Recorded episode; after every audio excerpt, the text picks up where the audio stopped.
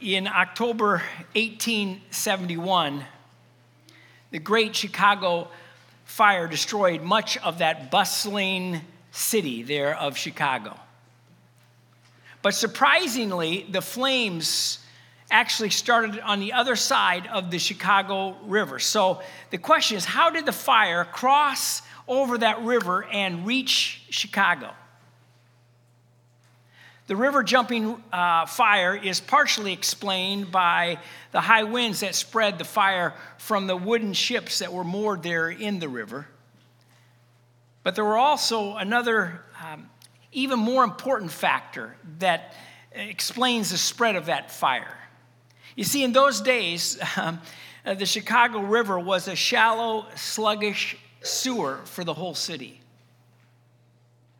the uh, Union stockyards there in Chicago dumped all of their animal waste into that river. People called it the stinking river or uh, the bubbling creek. It was so bad that the waste was actually combustible.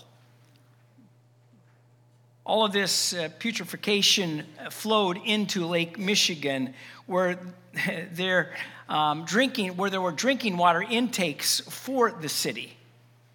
Waterborne diseases broke out. Um, every year through the 1880s to 1890s, at least 10,000 people died uh, from different types of diseases.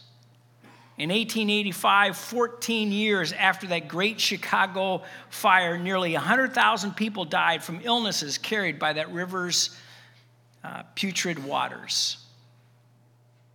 Finally, city engineers, they took action. And so, what they did first was they started digging 28 miles of canal. They moved um, evidently more earth and rock than were moved in the building of the Panama Canal. they set in locks and gates. And then on January 2nd, 1990, a worker opened a sluice gate um, at Lake Michigan, and the entire Great lakes flowed into the Chicago River, pushing it in a direction that it had never flowed before. They, rever- they reversed the flow of that uh, river, Chicago River. And so now it flowed in the opposite way into the canal, into the Des Plaines River, into the Illinois River, into the Mississippi. This brought a huge flow of fresh water. So instead of a uh, shallow, sluggish, diseased water making the community sick, this river now brought the city life. Some writers argue that Chicago would, wouldn't even be around, wouldn't even exist today um, had the flow of the Chicago River not been reversed. The American Society of Civil Engineers named it one of the engineering projects of the millennium. This morning, I want to I want to tell you about, I want us to look at even a greater reversal that took place. Not of the millennium, uh, but I want to suggest to you the greatest reversal of all of history, of all of eternity. And it's found in the first chapter of Luke in the story and the song of Mary. I invite you to turn with me to the Gospel of Luke this morning. Luke chapter 1. Luke 1. Find your way there. We'll be starting in verse 26. Now, the great reversal begins with the arrival of the angel Gabriel to this quiet little town called Nazareth, nestling up in the high uh, uh, circle of protecting hills around. Um, Nazareth is such uh, an, an unassuming town that you'll find that it's not even mentioned in connection with any single event in the whole Old Testament. In fact, um, it's not once mentioned in the Talmud, um, where names of obscure places are oftentimes mentioned. And God sends Gabriel to this little quiet town. You might call it a hush little mountain town. And he, he sends Gabriel to give this message, this surprising, incredible message to Mary. Look with me, chapter 1, verse 26. In the sixth month, the angel Gabriel was sent from God to a city of Galilee named Nazareth, to a virgin betrothed to a man whose name was Joseph of the house of David, and the virgin's name was Mary.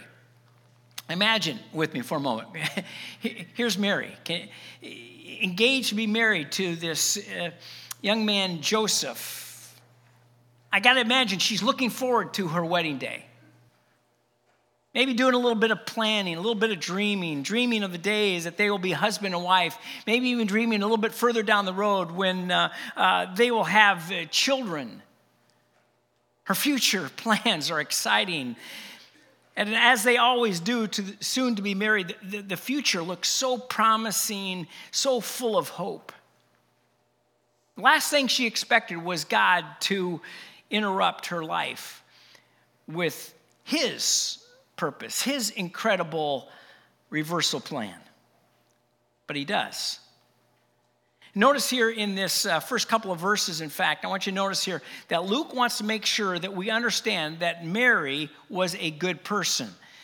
In fact, two times he tells us that she was a virgin, that she had never been with a man.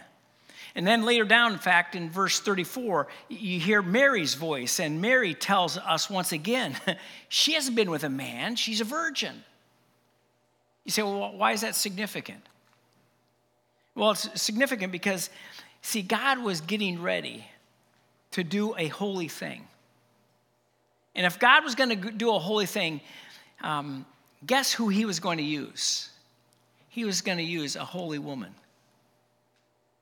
I don't mean sinless, I mean holy in the sense that she was attempting um, to live a righteous, moral life. She had kept herself pure, um, trying to live up to divine standards. And it wasn't because her parents had told her, hey, Mary, guess what? Um, you know, one day you're going to be the mother of the Messiah. no. All they did was say, honor the Lord, and he will honor you. She was being righteous simply because, well, that's what was expected, that's what God required.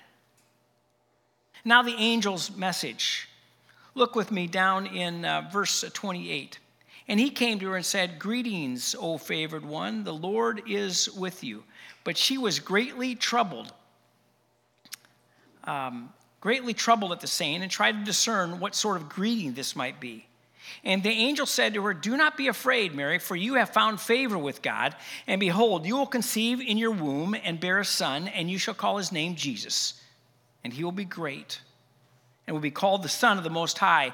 And the Lord God will give to him the throne of his father David, and he will reign over the house of Jacob forever, and of his kingdom there will be no end.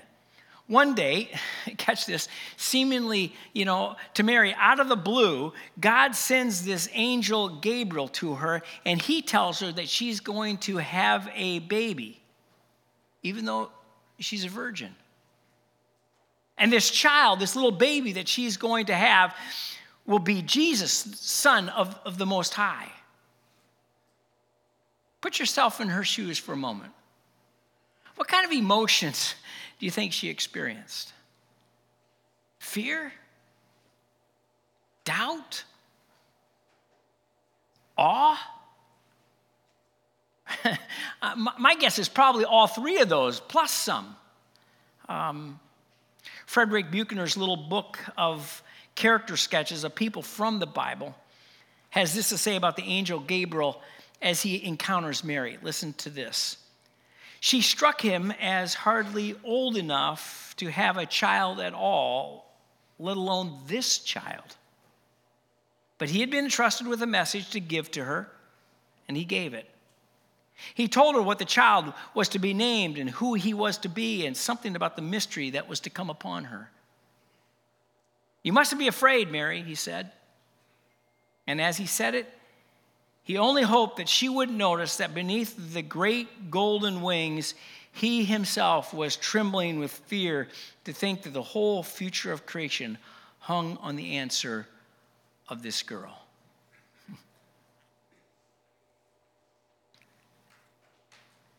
So, how does Mary respond? How does Mary answer? Eh, what kind of answer does she give? What's her response to this good news that must have been so overwhelming? Eh, there's a progression I want you to see here in Mary's responses. In fact, look at her first response. Back up again in verse 29. Look what, he, look what she says. And he came to her and said, Greetings, O favored one, the Lord is with you. But she was greatly troubled at the saying and try to discern what sort of greeting this might be. Um, uh, Mary was troubled, Luke tells us. Um, that word can be translated perplex. In the Greek, uh, it means to agitate greatly, to be troubled greatly. And that makes perfect sense, doesn't it? I mean, that she's agitated, that she's anxious, that she's perplexed. I mean, wouldn't you be? I mean, think about what this message, this angel is telling her. In that culture, a woman who found herself pregnant and unmarried ran the risk of uh, being um, killed by uh, stoning from her father and from other men in the village. At best, you can imagine her thinking about, man, I'm going to be an outcast the rest of my life. And although Mary is agitated, although she's is anxious, it also tells us she is thoughtful. She ponders the words that this angel had spoken. She's not sure uh, what to do with his, his words, not sure what to do with his appearance. What does all this mean? She asks. Now, that's Mary's first response. I want you to look at her second response down in verse 34. And Mary said to the angel, How will this be since I am a virgin? Gabriel has just revealed that Mary will give birth to God's Son who will reign forever. And Mary has, has thought it through. She hears what Gabriel is telling her. Catch this. She hears the words that he's saying. She, she's, in fact, probably seeing his mouth move, but she's thinking the whole time, what, what are you saying? I don't understand this. How will this all take place? I mean, after all, um, you know, she's taken biology, she understands. She's a virgin, and, and, and, and a virgin can't get pregnant. Now, listen, I got to tell you, her question, how will this take place since I'm a virgin? That's not a bad question to ask, is it? um, I don't think God was surprised by that question. So Gabriel tries to explain and explain the answer in a way that, well, that she might understand. So he says to her, Well, the Holy Spirit, the Holy Spirit, um, he will come upon you, um, and the power of the Most High will overshadow you. And for that reason, the Holy, Holy Offspring will be called uh, the Son of God. Basically, catch this. Gabriel is, says to her, Look, listen, Mary, I, I know you're right, okay? Hey, you've never been with a man. Don't worry. The egg will be overshadowed by the Holy Spirit, or shall we call it by the seed of God. The seed of God will, will link with the human egg, and therefore you should be able to call him not only um, your son, the Son of Man, but you'll also be able to call him the Son of God because he will be divine in nature as well as human. That cleared up? I don't think so. I think this is still just kind of um, inconceivable to Mary. What are you talking about? And so the angel adds listen, Mary, if you have any doubts, go visit your relative Elizabeth. Because she has also conceived a son in her old age, and she, uh, who was barren, is now in her sixth month. For nothing will be impossible with God. Mary, catch this, she has raised this question how can this be?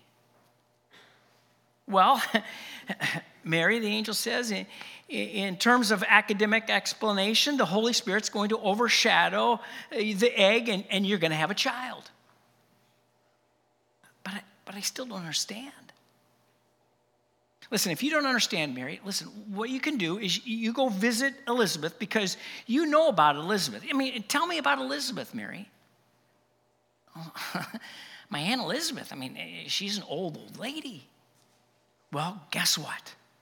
Elizabeth is six months pregnant. No, wait a minute, wait a minute. People can't have kids as old as Aunt Liz. Come on, that's, that's impossible. Well, guess what, Mary? Guess what? No more impossible than what is going to happen to you. And listen, if you doubt me, you go to Elizabeth. of course, that brings us to the Mary's third response. Catch this Mary's emotions have moved from anxiety to asking. And now she moves from asking to acceptance.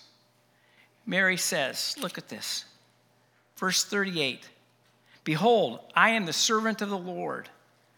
Let it be to me according to your word. And the angel departed from her. Um, now, listen, acceptance, we have to realize it, it's not necessarily joyous. Um, um, it's not accompanied by wild enthusiasm. It's, it, it's simply saying, um, okay, God, have it your way. Now, I don't know about you, but, but um, if I'm the one receiving that sort of tepid type of response from someone, it isn't exactly what I was hoping for. I mean, if, if, if you know, our staff were in staff meeting and I believe God is leading our church to do something, I share it with our staff and I, I share it with our, our council members, and, and their response is, is simply, well, okay, um, have it your way. I mean, that's not exactly what I want to hear. You know, if it's Friday night and I'm, I'm really set on seeing a particular movie, but, you know, my wife Becky isn't really thrilled all about it. Um, and I keep on her and keep on her until finally she says, okay, okay, fine, have it your way. All of a sudden, you know, I'm not all that interested in going to that movie either, you know? See, acceptance now, that's a step in the right direction. God desires our obedience, and He's honored uh, when we acknowledge His right to direct our lives, but acceptance is not all that God hopes for necessarily from His children. Scripture doesn't record the conversations, but uh, my guess is those conversations that followed Mary's decisions, conversations with her fiance, conversations with uh, her parents, I don't know how well they went. I think we can all sort of figure out um, how those conversations probably went over. Uh, not really all that well. So I don't think initially, catch this, that Mary had much reason to move beyond acceptance of God's plan. In fact, I, I imagine that more than once she moved back to anxiety, don't you? But then Mary goes to visit her aunt, Elizabeth. And something happens. Something that's supernatural. This supernatural connection between these two women, both who are miraculously pregnant. And instead of condemnation, instead of name calling, and instead of heaping on of, of shame and more guilt on Mary's head, Elizabeth exclaims, Blessed are you among women, and blessed is the fruit of your womb.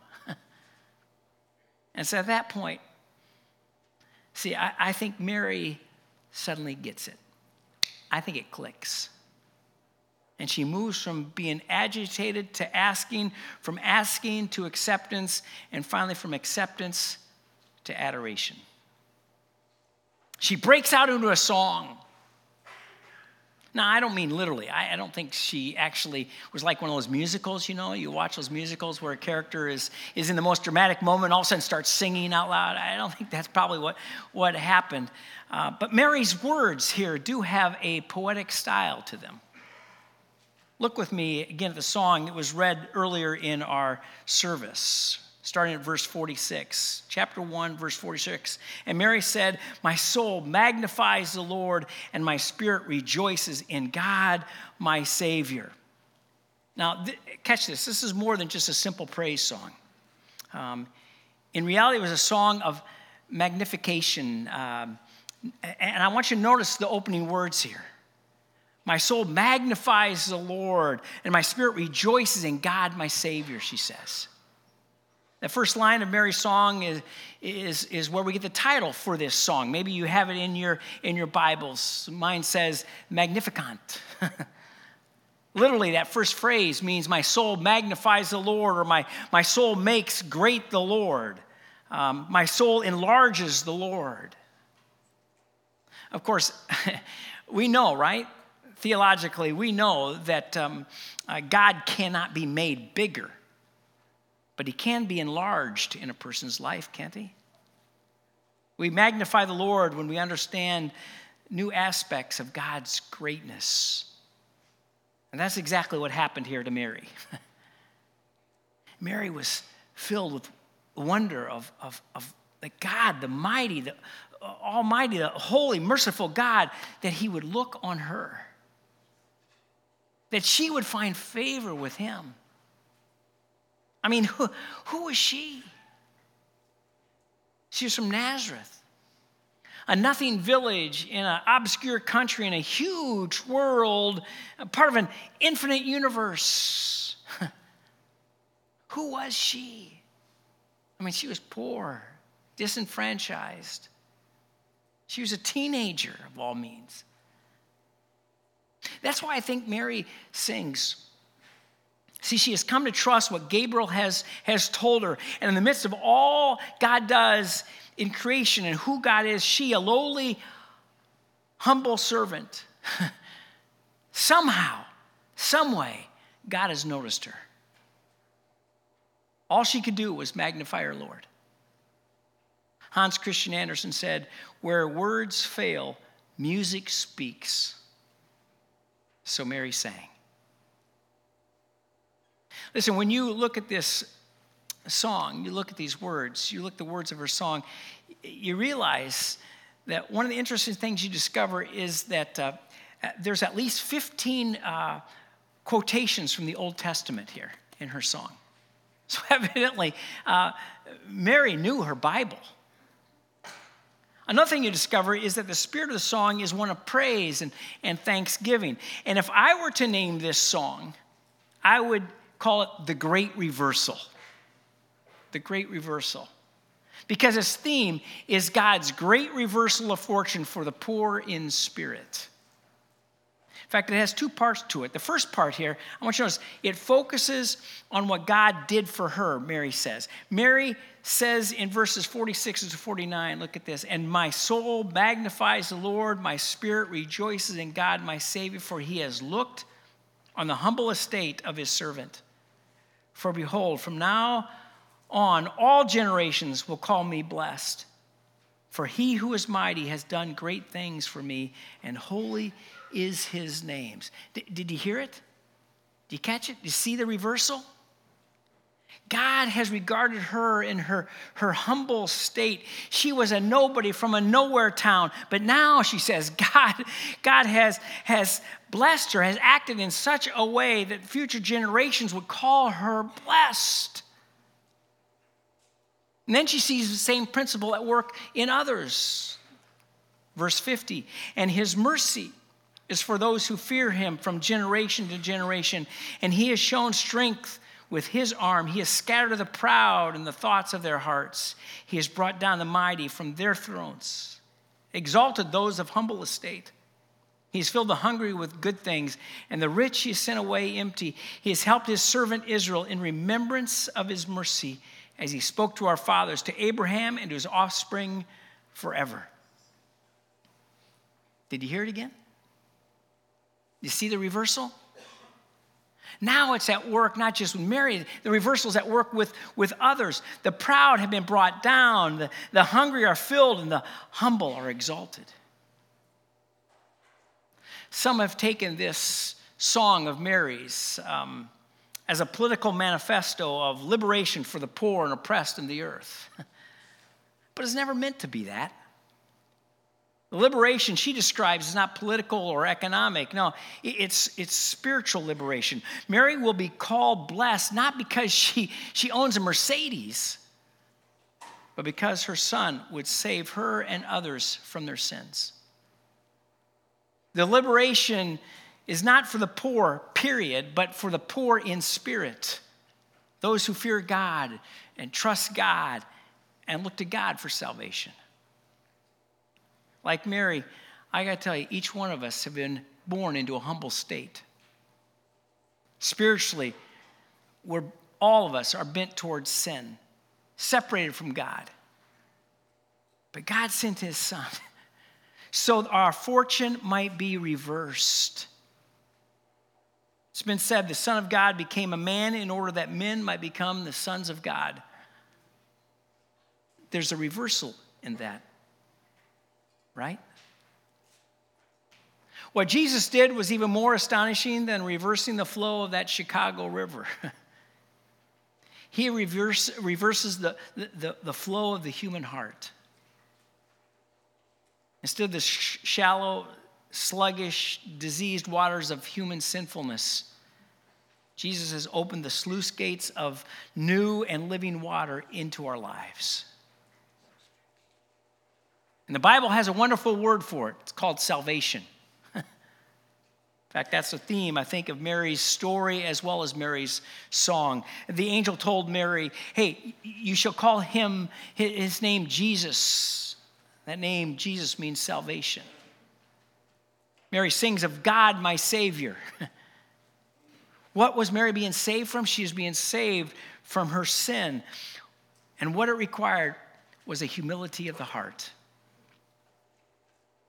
Maasai tribe in West Africa has an unusual way of saying thank you. What they do is they bow their heads, put their foreheads on the ground, and say, My head is in the dirt. Why do they do that? because at its core, thanksgiving is an act of humility. Humility isn't all, oh, woe is me. Now, it begins with, woe is me. But guess what? It ends with, look what God has done for me. Jesus is a savior of all. But salvation only comes to the humble of heart. It's only given to the poor in spirit, those who recognize their need, those who call out to him. The message of Mary's story and song is that God has done something to reverse your situation. He sent his son to be your savior, to reverse your fortune. And if you're humble enough to accept his gift, that will bring you true joy. That's the spirit of Christmas, friends. It's a spirit of humility. It's a humility that is expressed in, in Mary's response to Gabriel Behold, I am a servant of the Lord. Let it be to me according to your word. It's a humility that is expressed in, in grateful worship for salvation that you did not merit. A well known Christian writer and speaker was asked if it was difficult for her to remain humble. She replied, When Jesus rode into Jerusalem on Palm Sunday on the back of a donkey, and everyone was waving palm branches and throwing garments on the road and singing praises. Do you think for one moment that it ever entered the head of that donkey that any of that was for him? if I can be a donkey on which Jesus Christ rides in his glory, I give him all praise and all the honor. I'm going to invite the. Uh, orchestra to come up front once more. They're going to lead us in one closing uh, praise uh, opportunity once again for us to magnify the Lord this morning. And while they're coming up and while they're getting all set up, here's my simple challenge to each one of you, and that's this How will you make Jesus big in your life? Make it your practice. Make it your practice to give him your heart and your mind and your soul. Give him your day before you even get out of bed in the morning. Make him big. Get into his word this week and meditate on his greatness. Make him big, magnify him. Spend time in praise of our magnificent, incredible Lord Jesus Christ. Let me pray. Lord God, eternal Father, might our first thoughts be of you this week. Let our first impulse be to worship you this week. Might our first speech be your name. And our first action be to kneel before you in prayer. Might we magnify you in our lives, both individually and collectively, as your church family. We pray all of this in your Son's precious and holy name. Amen.